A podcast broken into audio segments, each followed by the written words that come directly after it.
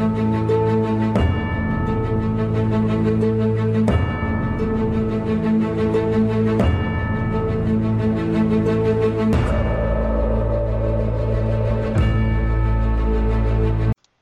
are listening to the Bellator Christi podcast, brought to you by BellatorChristi.com. Now join your host, Brian Chilton, as we enter the arena of ideas.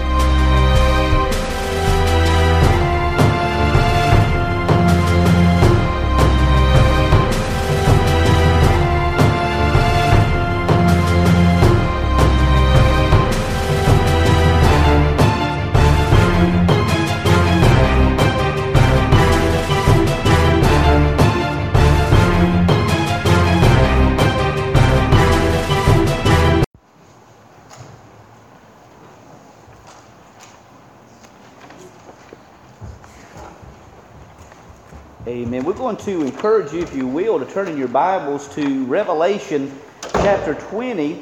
Uh, we're starting in verse 10. We're going to read uh, some selections from three chapters today. Uh, we're reading from Revelation chapter 20, verse 10, through the end of the chapter. Uh, we're reading the first eight verses of chapter 21, and then the first five verses of chapter 22. Uh, as you know, we've been going through uh, this series called Mere Christianity and it's uh, beginning to draw to a close. Uh, we, in fact, the last message of this series will be a segue to our next series on the church and the essentials of the church. Uh, we actually have two more, uh, two or three maybe more messages left in this series. And thus far, we've already seen the first message. We discussed how God is exclusive, He is the only one, and that He is eternal, uh, He is transcendent, greater than creation, and that He's also personal, working within creation. We've also discussed how Jesus is 100% God and 100% man. How, if you take either one of those aspects of Jesus' identity away, then you lose who Jesus truly is. We've also seen how, uh, in the third message, how Jesus' incarnation was absolutely important, why the virgin birth is absolutely important as it leads to uh, the atoning work that Jesus would do at the cross. We also saw that uh, Jesus literally and physically rose from the dead on the first Easter Sunday in our fourth message. In our fifth message, we discussed how God is triune Father, Son, Holy Spirit, uh, one God, three persons, and that's an absolute essential of the Christian faith. We also see how the gospel tells us that Christ died to save people from their sins, and this act was rooted in the love of God and last week we noted how Jesus will return and gather his people to himself as promised, just as he promised he would someday return. And so today we want to talk about the end game. We want to talk about eternity and what eternity means for the children of God and also for those who are outside of Christ. So we were going to look at three fundamentals of eternity today. So we ask if you would and are able to, to please stand as we pay homage to the reading and hearing of God's precious holy word. And we're starting in Revelation chapter 20, verse 10, and then going through the end of the chapter. Verse 10 kind of goes along with uh, the paragraph starting in verse 7, but we want to include this because it's important for our understanding today. The devil who deceived them was cast into the, of, the lake of fire and brimstone, where the beast and the false prophet are. They will be tormented day and night forever and ever. Then I saw a great white throne, and him who sat on it, from whose face the earth and the heaven fled away. And there was, no, fa- no there was found no place for them. And I saw the dead, small and great, standing before God, and books were opened. And another book was opened, which is the book of life. And the dead were judged according to their works by the things that were written in the books. The sea gave up the dead who were in it, and death and Hades delivered up the dead who were in them. And they were judged, each one according to his works. Then death and Hades were cast into the lake of fire. This is the second death. And anyone not found written in the book of life was cast into the lake of fire. Now, chapter 21. Now I saw a new heaven and a new earth. For the first heaven and the first earth had passed away, and there was no more sea. Then I, John, saw the holy city, New Jerusalem, coming down out of heaven from God, prepared as a bride adorned for her husband. Then I heard a loud voice from heaven saying, Behold, the tabernacle of God is with men, and he will dwell with them, and they shall be his people. God himself will be with them and be their God. And God will wipe away every tear from their eyes. There will be no more death, nor sorrow, nor crying. There shall be no more pain, for the former things have passed away. Then he who sat on the throne said, Behold, I make all things new. And he said to me, Write, for these words are faithful and true. And he said to me, It is done. It is finished, so to speak. Those are the words of Jesus on the cross. It is finished. I am the Alpha and the Omega, the beginning and the end. I will give of the fountain of the water of life freely to him who thirsts. He who overcomes shall inherit all things. I will be his God, and he will be my son. But the cowardly, unbelieving, abominable, murderers, sexually immoral, sorcerers, idolaters, and all liars shall have their part in the lake which burns with fire and brimstone, which is the second death. Now let's turn over to chapter 22. And when you're there, let me hear you say amen. And he showed me a pure river of water of life, clear as crystal, proceeding from the throne of God and of the Lamb. In the middle of the street and on either side of the river was the tree of life, which bore twelve fruits, each tree yielding its fruit every month. The leaves of the tree were for the healing of the nations. And there shall be no more curse, but the throne of God and of the Lamb shall be in it, and his servants shall serve him. They shall see his face, and his name shall be on their foreheads. There will be no night there. They need no lamp nor light from the sun, for the Lord God gives them light, and they shall reign forever and ever. The kind of gracious Heavenly Father, we thank you for these wonderful words that we just read. And Lord, I just ask, Lord, by, that you use what feeble attempt that I may have to try to explain these things today for your glory. And Lord, we just ask, Lord, that you allow me to speak the words that need to be spoken, holding back any words that don't need to be spoken. And in and through it all, Lord, we ask that you would open our eyes that we would see our ears that we would hear, and our hearts that will apply these truths and be better for it. For it's in Jesus' name we ask all these things. Amen and amen. You may be seated.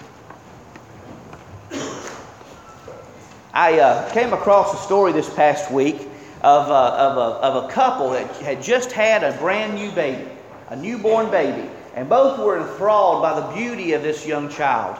They would often look at this child and just be amazed at how what a wonderful gift of God that they had been given. And one night, this uh, the mother uh, looked was walking down the hallway, and she looked in the nursery to see her husband peering down at this young at this young child. And he, she sat back and just watched as his, as his face lit up with different emotions. Sometimes there was uh, just sheer amazement. Other times there was sheer joy. And sometimes there was almost a, a hint of doubt, of even skepticism, uh, wondering how it is, uh, wondering how it is that this thing could be. And she comes over and she's just and she has a tear streaming down her cheek, thinking how wonderful a husband she has. She comes and puts her hand on his shoulder and looks at him and asks, Honey, a penny for your thoughts. And he says, Honey, isn't it just amazing? Isn't it absolutely just amazing? It's just mind boggling how it is that we were able to get this crib for $46.50. It's absolutely amazing. I mean, how, the craftsmanship is wonderful. Well, obviously, the husband had his uh, mindset in the wrong place, and the, I think the wife probably smacked him backside the head and walked out of the room. Uh, that's not the, uh, ex- that was not the uh, answer she expected to find. But in like manner, beloved, we as Christians often do the same thing. We place our emphasis on the wrong things. We become stressed out. We become anxious. We become downtrodden, worried about the things that are taking place. But I submit to you today, beloved, that, that if we place more emphasis, now understand, I believe politics is important. I understand that, I do. But if we place more emphasis on politics than on the kingdom of God, we have every reason to be worried. Amen? Because every politician, I don't care who they are, nearly every politician will lie to you at some point. nearly every politician has their own agenda, and I don't care who they are, because they're human beings. They're, they're not perfect. They're going to fail you. Political parties are going to fail you. Uh, and, and that's not just politics, but anything in life. If we place more emphasis on something in this world than we do the kingdom of God, we're going to lose hope. Amen? we're going to be disappointed.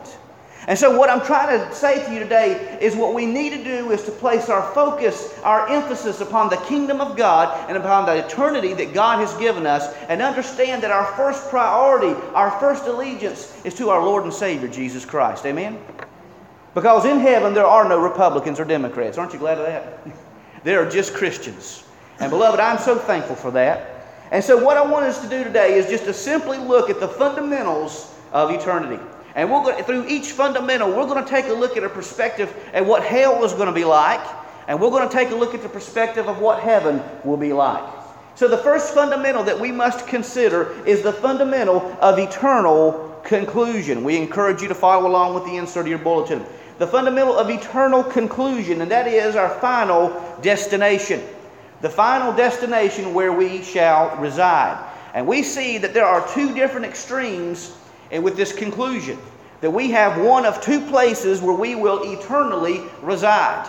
Eh, human beings have one of two places upon which we will eternally reside. And we see first and foremost in chapter 20, verses 11 through 15, that hell is an eternal conclusion of death.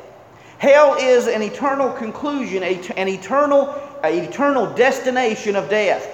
Look back at chapter 20, verses 11 through 15 we see first and foremost in verse 10 that the devil who deceived them was cast in the lake of fire. You're going to see this several times over, and I think it needs to be emphasized that hell was not designed or developed for human beings.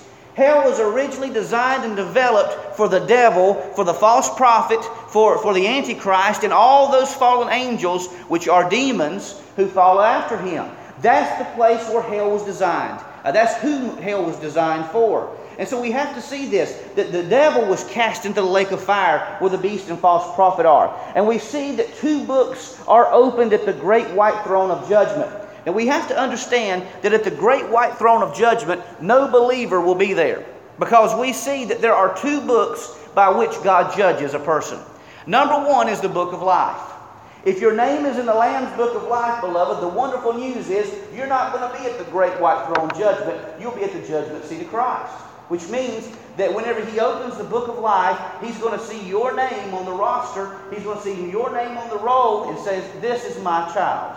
This is my child. The only way that you can get into heaven is because of what Christ has done for you. That's our only hope. So if your name is on the Lamb's book of life, he's going to escort you to the, to the judgment seat of Christ. And then he'll judge us by another book, which is the book of our works. He'll reward us for the things that we do in Christ. But at the great white throne judgment, you see that these individuals are those whose name are not found on the Lamb's book of life. So their eternal destination is in the lake of fire with the devil and all the, and all the false prophets, all the all the, the antichrists of days gone by, all the demons. Okay, so he judges this, and I think the book of works in this case, this is my opinion, uh, delegates how much punishment will be given to that person in the lake of fire. So we see that this is a place of death. We see that death and Hades itself in verse 14 is cast into the lake of fire. Again, it's worded as the second death. This is a place of mourning, this is a place of death, and this is a place that you don't want to be, beloved. And praise God, this is a place that you don't have to be. If God's calling you, if God is knocking on your heart's door, you don't have to go to this place of death. Praise God for that. In fact, I'm sure you've probably heard the phrase dead man walking. Uh, in, in um, in places where they have uh, ex- the execution chambers where they hold individuals who are, who are uh, uh, uh, condemned to death by the electric chair or whatever means available, whatever means they use. Uh, whenever the person walks from their jail cell to the place of execution, they're called a dead man walking. Well, beloved, I would say to you this individuals who don't have Christ in their lives, they're dead people walking. Amen? Because they're playing Russian roulette with their soul if they don't have Christ, if their name is not found in the Lamb's book of life. But praise God, it doesn't have to be that way. Christ desires to save us. And that's a wonderful truth that we find in the gospel. Because we also see on the flip side of this, hell is an eternal conclusion of death, but we also find that heaven is an eternal conclusion of life. Turn with me over to chapter 22, verses 1 and 2. This is a completely different scene that you see here in the New Jerusalem, the new heaven, the new earth. Look what's prepared for God's children. and he showed me a pure river, a water of, what is that word, life? Water of life as clear as crystal, proceeding from the throne of God and of the Lamb. In the middle of it, of the street, and on either side of the river was the tree of what? Life. This is a place of life. This is a place of exuberant life. Jesus uh, comes to provide us life. He died so that we could have eternal life. And this place, this new kingdom that's established, this new Jerusalem, the new heaven and the new earth, is a place beaming with life. Aren't you glad of that? I, I just, I, I, had to think, I thought about this. Uh, it's, it's not that way now because Grandma and Grandpa Chilton have done passed. Uh, their, their house is gone. But I, I, know that they're in heaven with Christ uh, because they both gave their life to Christ many years ago. But I thought about my summers with my grandpa. Grandpa had every type of fruit and vegetable that you could imagine around his house. He had a pear tree behind his house. He had a cherry tree to the other side of his house. Well, behind the house, he had a Concord grapevine. I used to go out there and swipe a few grapes. I love those grapes out there. He had apple trees back there, wonderful apples that you could go pick if you could beat the deer and other animals that would get into them. Wonderful apple trees in the back. He also had a, a strawberry patch to the side of his house, uh, down close to where he had the garden. And in his garden, he used to have every type of vegetable you could think of. He used to grow corn. I used to go out and help him pick corn off the, off the stalks. He used to plant potatoes, tomatoes, green beans. Uh, anything you could imagine, he had planted in that stretch of garden that he had over there. He also had a blackberry patch, a wild blackberry patch, which is where mom and dad's house is now. And I used to go out there and help grandpa pick blackberries. Grandma used to make some of the best blackberry cobblers I've ever put in my mouth. If you've never had a blackberry cobbler, you need to see some of these saints of God and see if they'll fix you one. My goodness, that's my favorite. But I would go out there and I'd help Grandpa pick these blackberries. Grandpa would have two buckets of blackberries, and I'd have half a bucket with blackberry juice all over my shirt where I ate more blackberries than I picked, and then end up eating some of his that he picked, and there he had to scold me about doing that a time or two. But as I think back upon this time at Grandpa's house, it was a place beaming with life. Every type of fruit, every type of vegetable that you could imagine. He even grew watermelons. I remember he did that as well. That's what I believe heaven's going to be like. A place beaming with life. You know, life started in a garden. Where's Amanda? There she is. I, I think she'll appreciate this. Life started in a garden. And we see this picture, this depiction of heaven, it is a garden scene with, with just trees blossoming forth, rivers as pure as crystal flowing from the throne of God. Everything is life, living. There's no death, there's no sorrow, there's no mourning, nothing of the sort. It's a place beaming with life. Of the two places that you see there, which place would you rather go? I'd say heaven. That's where I want to be. But we also see not only the fundamental of eternal conclusion, our destination, we also see the fundamental of eternal conjunction, that is, a union. Each of these places are identified with a particular person. Each of these places are identified with a particular person. Hell is an eternal conjunction or union with Satan. Now, look again, back in chapter 20, verse 10. Look who's there. The devil and, and the false prophet and the beast, they're all thrown in the lake of fire. This is their destination. Okay, this is their destination. And we see in chapter 21, verse 8, a description of individuals who will be there cowardly, unbelieving, abominable, murderers, sexually immoral, sorcerers, idolaters, and all liars. Paige Patterson, in his commentary, I think pegs it right. He says this list once again provides a general overall look at the natures of those who deny the Lord. And that's not to say that at some point, at some time, we've never lied or we've never been guilty of these things. But what this means is that we, as the children of God, we've had our sins atoned. Christ is our lawyer saying, I have that child. That person's under the blood. I've covered their sins. I've transformed them. I've transformed their life. I've made them a new creation.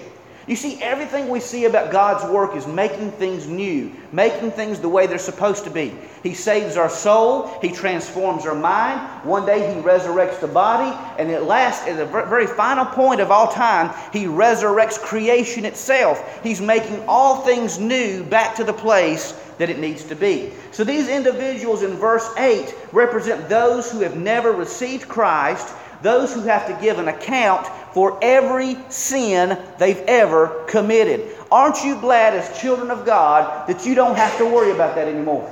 Now, that doesn't give us a license to sin. That doesn't give us a license to do wrong. But what that means is, as we strive to do what's right in God's kingdom and God's family, that our sins are atoned. They're under the blood, never to be charged with those things ever again. And I don't know about you, but that gets me a little bit excited to know that I don't have to worry about where I'm going. I can know that I know that I know that I am born again. Amen? But we also see Craig Keener says that traditional cities kept some people outside of the walls, such as foreigners, traders, and prostitutes. Though these groups could work inside the city, outside the New Jerusalem, by contrast, is hell. The key to remember is this, beloved a rejection of Christ is an acceptance of Satan. Amen? You're either on one of two sides. You can't straddle the fence. There are no, there are no fence sitters on this. You're either for Christ or you're against Him. And you have to make that decision as Christ offers you this gift of salvation. Are you going to receive Him as your Lord or are you going to rebel against Him? Rebellion is following along the lines of what Satan has done in the very beginning. So, beloved, if you're not if we don't choose Christ, we automatically choose Satan. That's why Paul says in Romans 1 that since what can be known about God is evident among them, because God has shown it to them. For his invisible attributes, that is, his eternal power and divine nature, have been clearly seen since the creation of the world, being understood through what he has made. As a result, people are without excuse. There's no one without excuse. We can all simply look at creation and know that there has to be somebody behind this. Amen? That's why David says, The fool has said in his heart that there is no God. And I think he pegged that right a long time ago. But we not only see that hell is an eternal conjunction with Satan, we see that heaven is an eternal conjunction with the Savior. Look at chapter 21, verses 6 and 7. Jesus notes that He is the Alpha and the Omega, the beginning and the end. He will give of the fountain of the water of life freely to him who thirsts, freely to him who thirsts. He who overcomes shall inherit all things. Who is the one who overcomes? The one in Christ. The one who has received Christ as a Savior. The one who is able to overcome because the indwelling Holy Spirit in his or her life. He who overcomes shall inherit all things now, this is coming after he's described this New Jerusalem.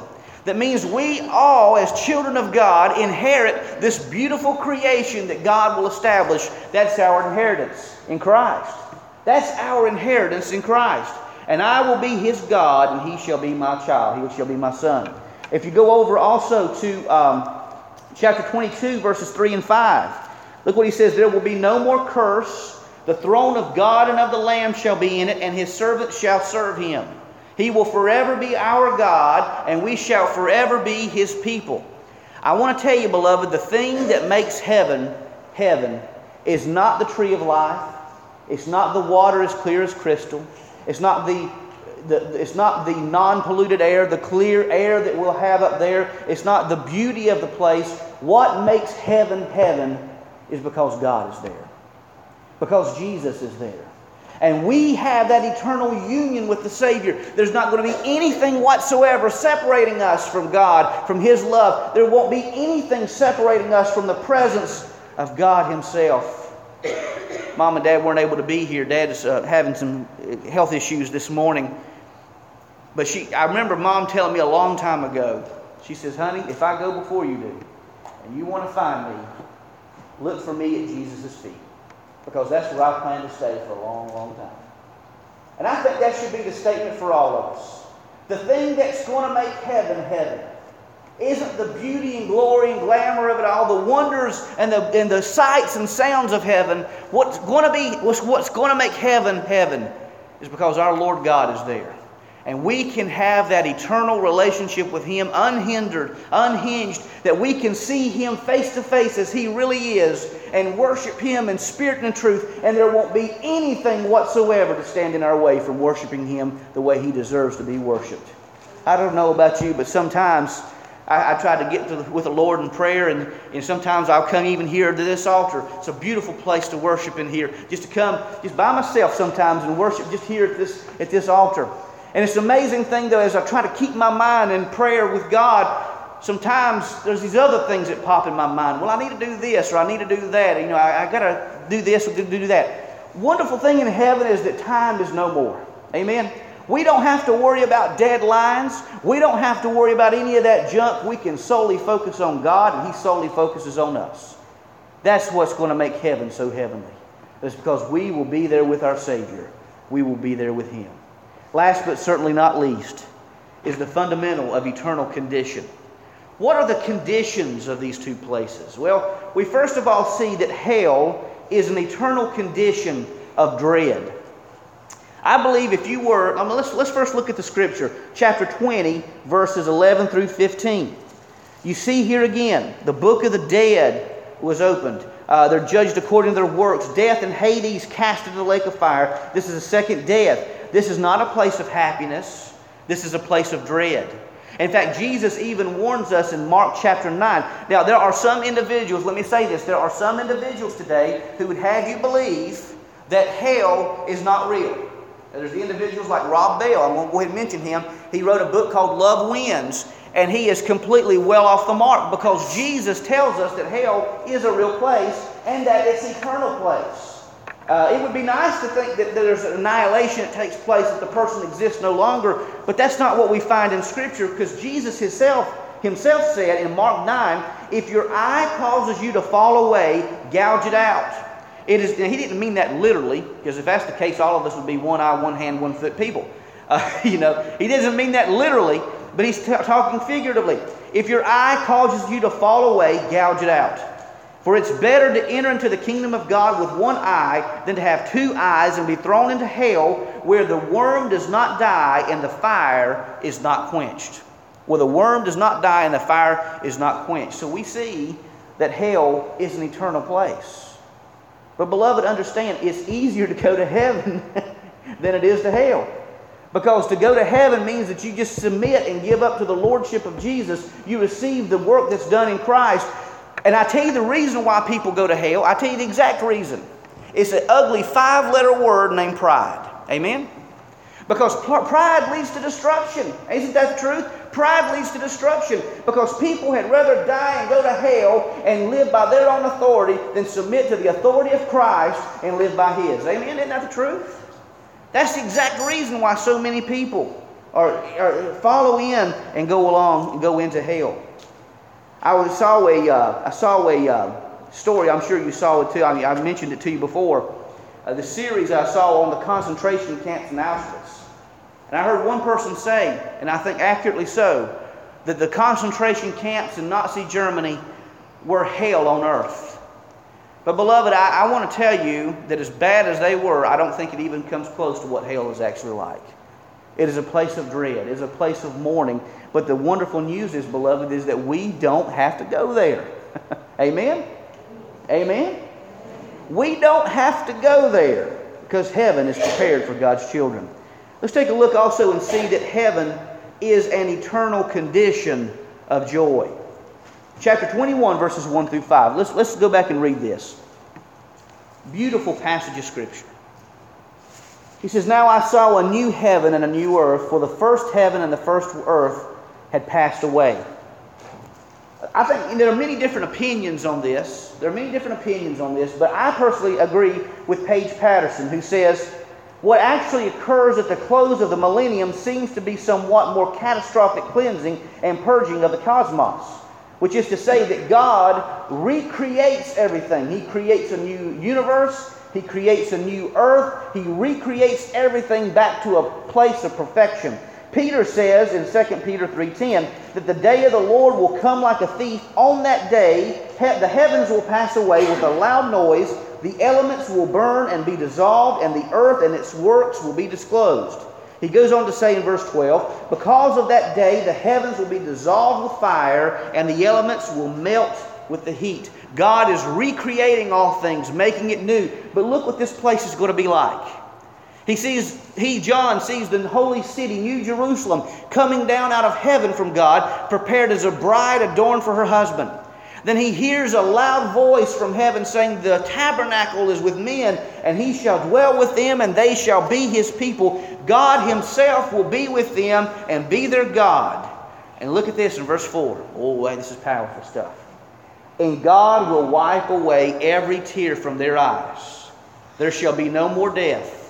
Can you imagine living an eternal, an eternal existence without having to worry about death anymore? Isn't that going to be wonderful? You never, ever, ever, ever, ever going to have to worry about death anymore. You never have to worry about being separated from your loved ones in Christ. You never have to worry about any of that stuff anymore because death will be no more. There won't be any more sorrow. There won't be any more crying. Now, does that mean if you stub your toe that you won't cry? I don't know. Probably not. But there'll be no more crying, no more sorrow, no more pain. I, that answered that question. No more pain, for the former things have passed away. Can you imagine what heaven's going to be like?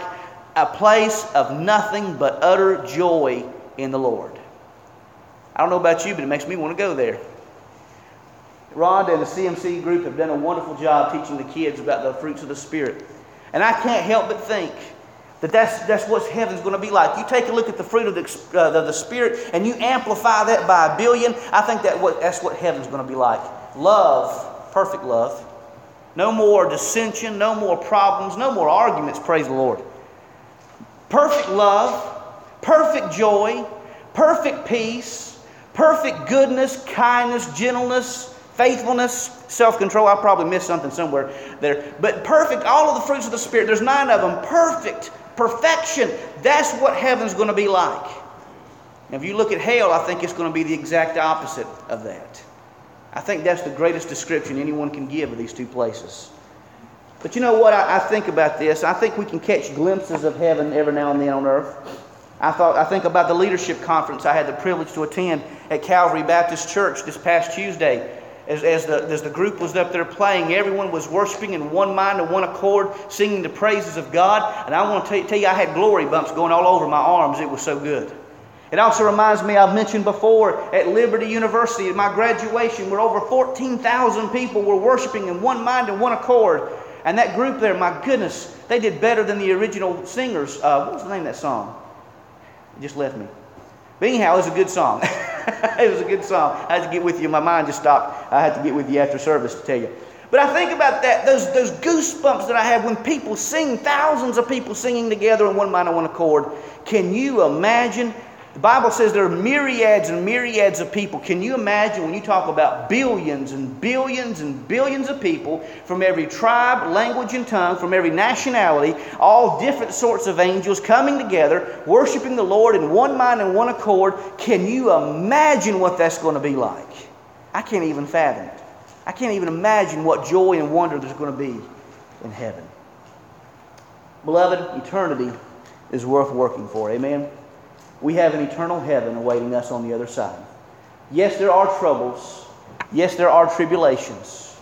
But understand, we have a wonderful heaven awaiting us. And as children of God, we, we can anticipate that. We can focus upon that and, and celebrate the fact that we're going to be where Christ is, that we have a heaven awaiting us. But where do we go from here? I want to leave you with two questions. Todd Upzinger, I think is his last name. I may have massacred his last name. He is the, uh, how many of you have ever heard of Summit Church? J.D. Greear is the pastor there. Uh, wonderful church doing a wonderful work in Durham, North Carolina. Todd is the missions coordinator uh, for that church. And he says when they baptize individuals, they ask every candidate two questions. Number one, do you believe that Jesus has done everything sufficient for your salvation? And obviously the answer is yes, because salvation is only through Jesus. But number two, he asks the question are you willing to do what Jesus tells you to do? And are you willing to go where Jesus tells you to go? That's an important question. Because we have a mission, beloved. We're going to talk about this when we get to the part of talking about the church. We have a mission. We have a world out there that's lost and dying, doomed to hell, unless they receive Christ Jesus as their Lord and Savior. We have the message that transforms. And beloved, this should be our motivating factor to tell other people about the wonderful heaven that's awaiting for them if they would simply receive Jesus as their Lord and Savior. He's done all the work for us. We simply have to receive Him as our Savior and God. It's as simple as that. Make Him the Lord of our lives. So, with every head bowed and every eye closed, let me ask you here today have you made that commitment of faith? Have you received Christ as the Lord of your life? If you have not, let me encourage you come on down. Come on down here and get it right. Everybody will celebrate your decision with you. I guarantee you that. We have some good folks here at Huntsville, and everybody will celebrate that fact with you. If you're here today and you don't know that you've been saved, that you've been born again, make sure before you leave these doors that you make that commitment. You're here today and maybe you have received Jesus, but maybe you've allowed the troubles of this life to burden you down, and maybe you want to just focus upon the Lord, we encourage you to come down and redirect your thoughts, to redirect your life. Or maybe you're here today and you'd like to join the ministry of Huntsville Baptist Church. Whatever God is saying and doing in your heart and life, we just encourage you to come and, and, and do as He says. Dear, kind and gracious Heavenly Father, we thank you and praise you, Lord, for all the blessings of life. We thank you for loving us so much that you gave us heaven. You didn't have to. There was no one who told you that you had to, but you willingly chose of your own free will and volition to provide us heaven. And we thank you so much for that. Lord, we ask that you would lead, guide us, and direct us in this time of invitation. Have your will and your way. And we'll give you all the thanks and praise and glory for it all. For it's in Jesus' name we ask all these things. Amen and amen. Would you please stand as we sing our final selection? Hymn number 305, I have decided to follow Jesus.